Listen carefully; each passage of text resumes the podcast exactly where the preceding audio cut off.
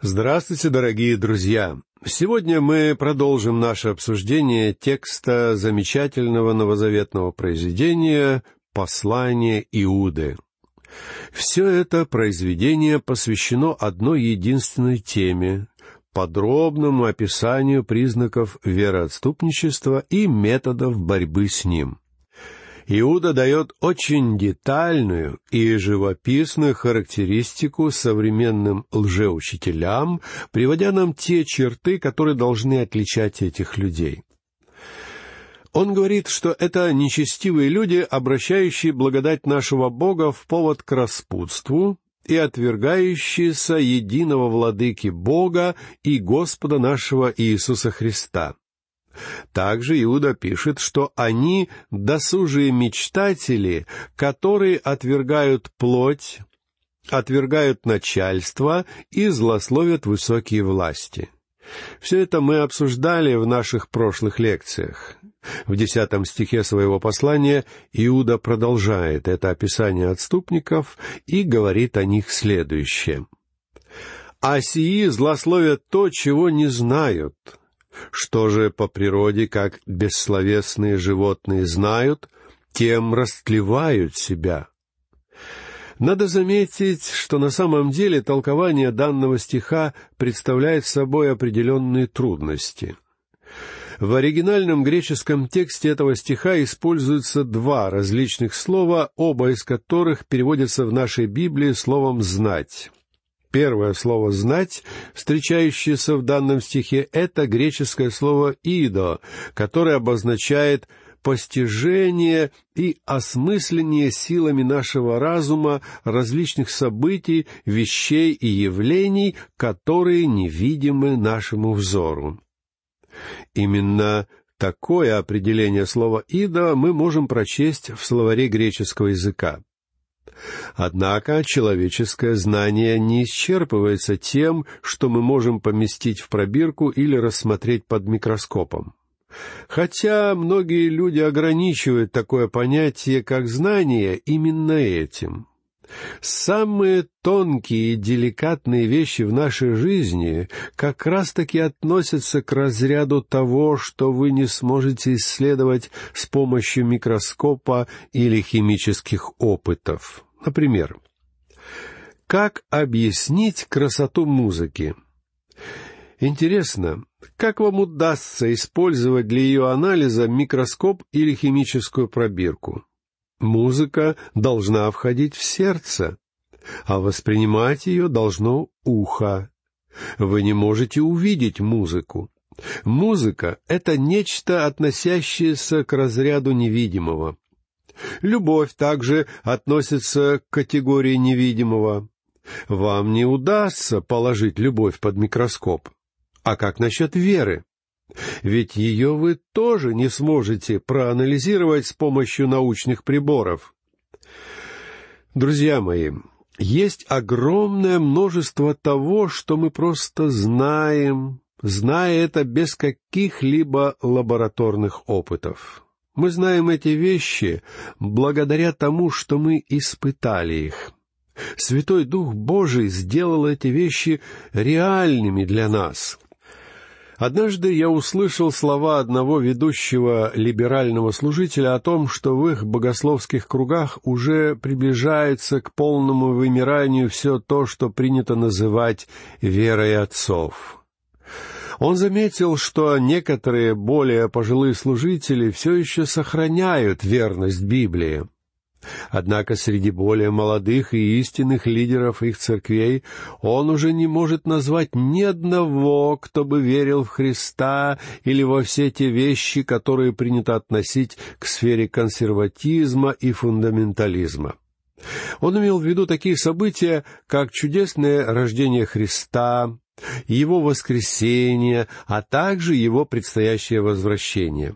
При этом данный служитель считал, что он проявляет особый уровень интеллекта, утверждая, что более не верит в эти истины, ибо не может привести для них никаких научных доказательств. Позвольте мне сказать, что есть много всего, что он также не может доказать научно, Однако это не мешает ему верить в эти вещи. Второе греческое слово, которое использует в этом отрывке Иуда и которое переведено у нас как «знание», это греческое слово «эпистомai». Значение этого слова лучше всего можно определить термином «пониманием». Словарь утверждает, что слово «эпистомаи» изначально использовалось в отношении искусства ремесленников, характеризуя какие-то осязаемые вещи или объекты, а также обстоятельства чувственного наслаждения. Данное слово охватывает все то, что мы можем исследовать с помощью физических и химических опытов. По сути дела, Иуда говорит, что единственное, что знают эти люди, ограничено тем, что они могут видеть глазами или осязать руками. Они подобны грубым животным, потому что, как известно, дикое животное хорошо разбирается только в сене, траве, растениях или животных, во всем том, что оно может употребить в пищу. То есть все это относится к тому, что животное знает посредством инстинктов. Например, перелетные птицы, которые провели все лето в местах с более холодным климатом, осенью внезапно снимаются с места и летят на юг. Кто-то может назвать такое поведение признаком интеллекта ибо кажется, что эти птицы знают, что через некоторое время наступит зима, землю покроет толстый слой снега, и все водоемы замерзнут. Когда птицы отправляются на юг в более теплые места, для многих это кажется признаком наличия разума. Но это вовсе не так. Птицы поступают так, как поступают все животные, то есть руководствуются своими инстинктами. Их действия вовсе не мотивируются каким-то пониманием или интеллектом. Современное поколение, которое считает себя таким разумным, потому что оно позволяет себе верить только в то, что можно исследовать под микроскопом, это поистине несчастное поколение. Эти люди понимают только то, что способны понять дикие животные. Они еще не достигли более высокого уровня знания, который Павел называет термином «эпигносис». Павел говорит об этом знании, дающем возможность узнать, что Библия является Словом Бога и что Иисус является Спасителем мира.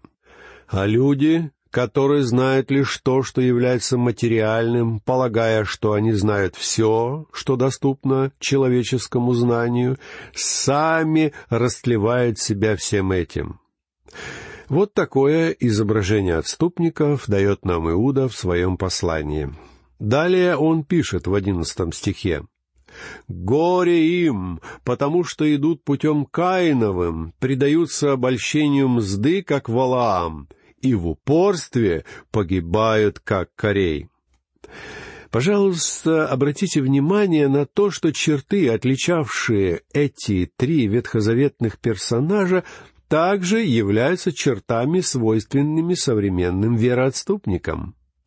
Каин не верил в то, что к Богу необходимо приходить посредством веры и что людям необходимо жертвоприношение крови, поскольку человек является грешником. Каин полагал, что если у человека есть религия, то это все, что ему нужно. Современные вероотступники идут именно этим путем, путем Каина. Ошибка Валаама состояла в его убежденности, что святой Бог обязан наказать грехи, и что грешники не могут получить Божьего прощения. Современные отступники допускают в точности ту же ошибку. Они спрашивают, как же одна только жертва Христа могла спасти кого-либо? Человек должен сделать это самостоятельно.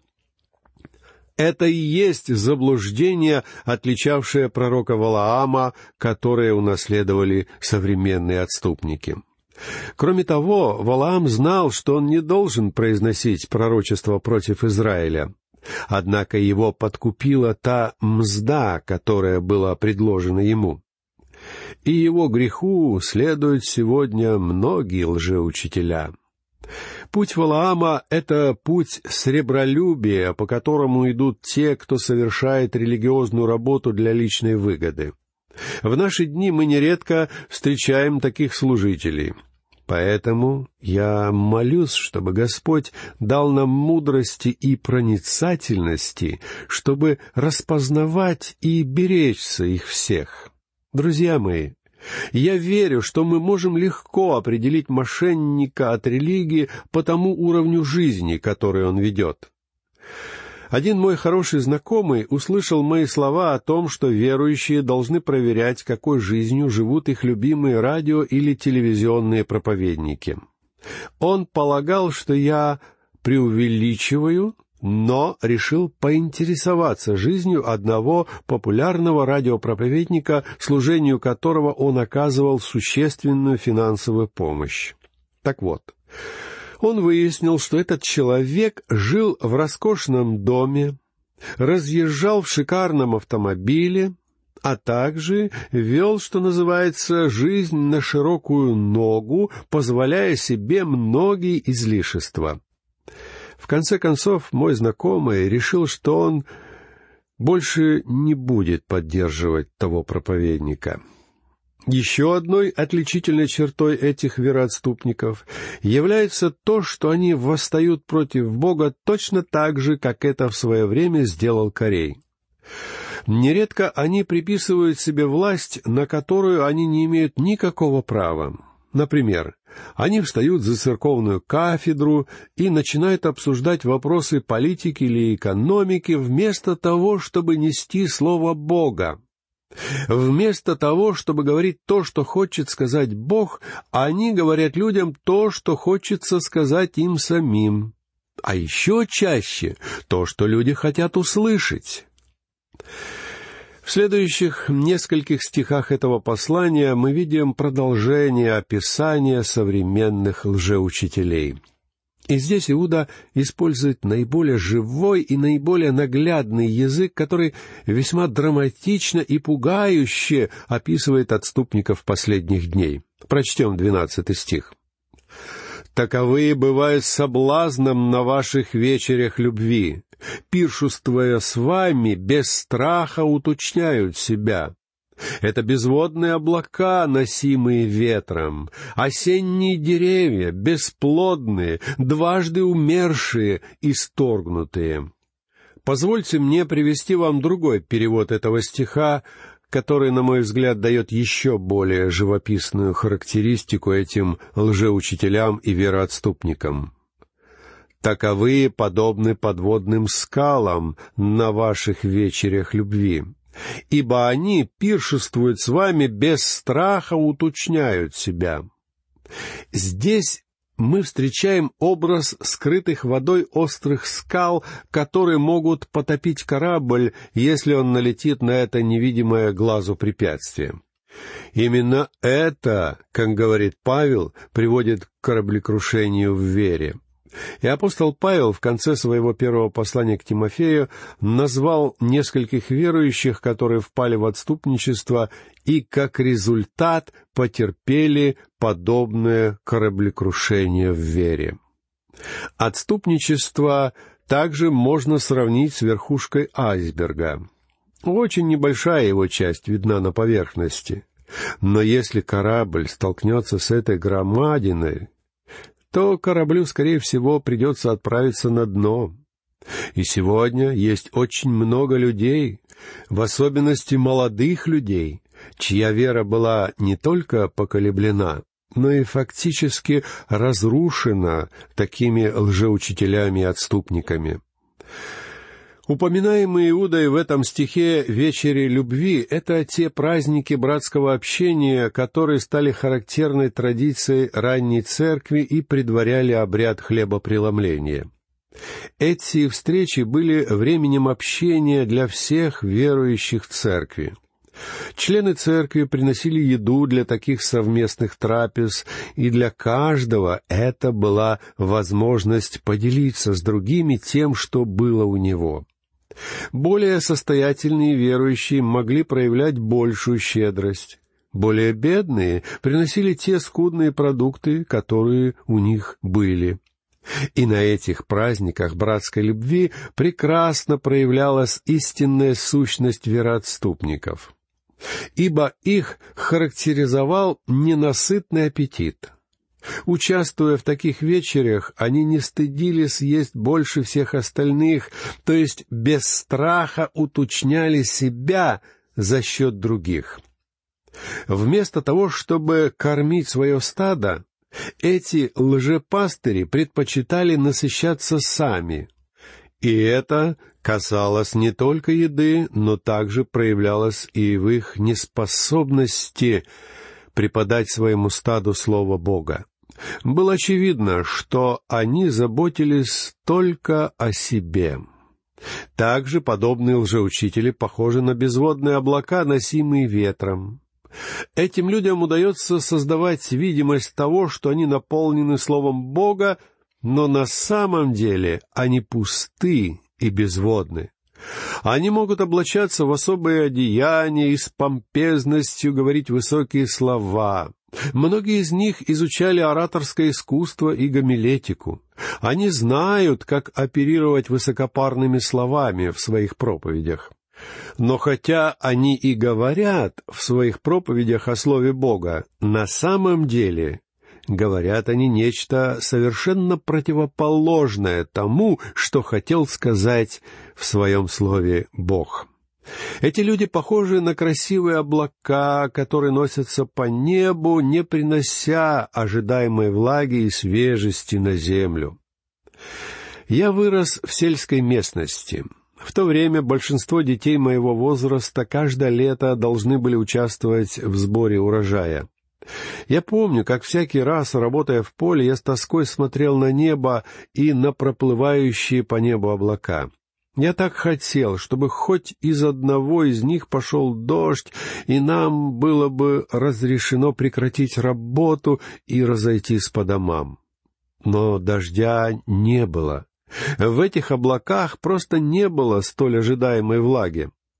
Такие облака представляют собой пушистые белые горы, совершенно лишенные воды. И именно так Иуда изображает отступников. Они не имеют того, что мы называем водой жизни. Ибо на самом деле они ровным счетом ничего не знают о Слове Бога.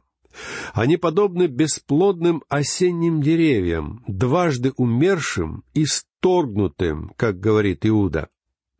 Когда Господь Иисус давал свои предостережения относительно лжеучителей, Он учил, что мы узнаем их по их плодам, как мы читаем в седьмой главе Евангелия от Матфея.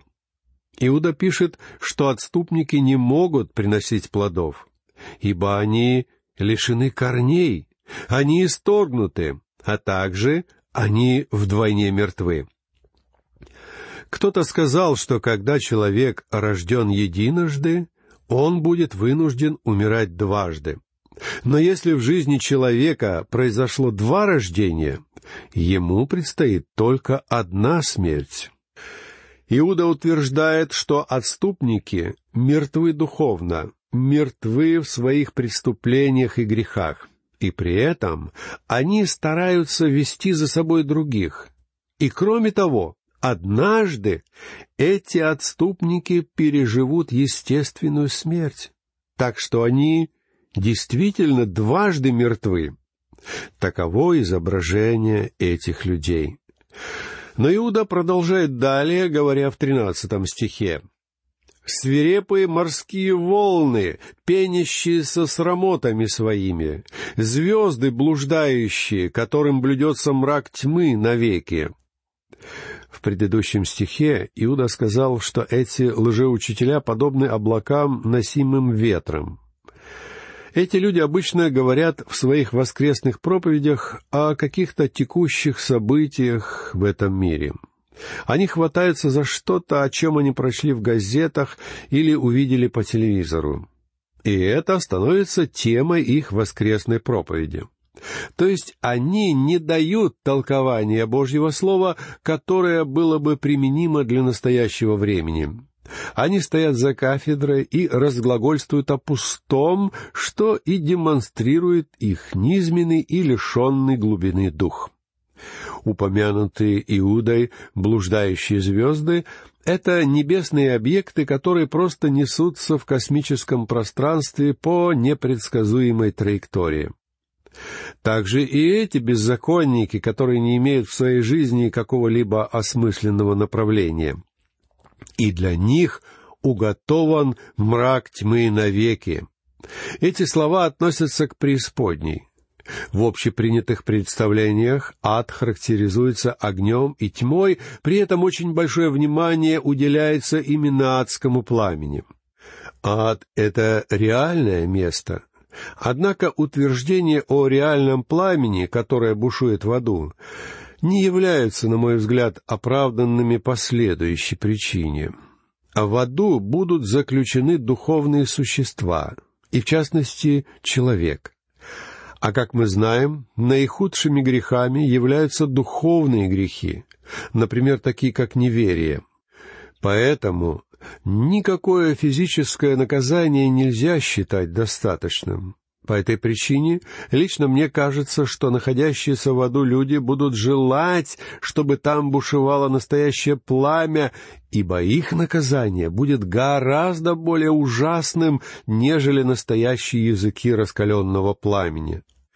Другой образ, который ассоциируется с преисподней, это образ кромешного мрака. И лично мне он кажется гораздо более пугающим. Кстати, я уверен, что находящиеся в аду нечестивые грешники принесут туда ту духовную тьму, которая имеется в их жизни сейчас. Так что ад характеризуется не только физической тьмой, но и тьмой духовной. Иными словами, мне кажется, что ужас, который навевает это место, будет увеличиваться благодаря тем людям, которые попадут туда. И вместе с представлениями о физической темноте, царящей там, все это кажется мне просто ужасающим. Если вам доводилось бывать в настоящих горных пещерах, вам должно быть знакомо это чувство подавляющей кромешной тьмы, и вы должны знать, что такое настоящая темнота. А теперь представьте себе, каково находиться там вечно. Именно это место будет ожидать таких отступников. И давайте молиться, чтобы Бог дал нам сил уберечься от их тлетворного влияния. На этом я прощаюсь с вами сегодня. Всего вам доброго. До новых встреч.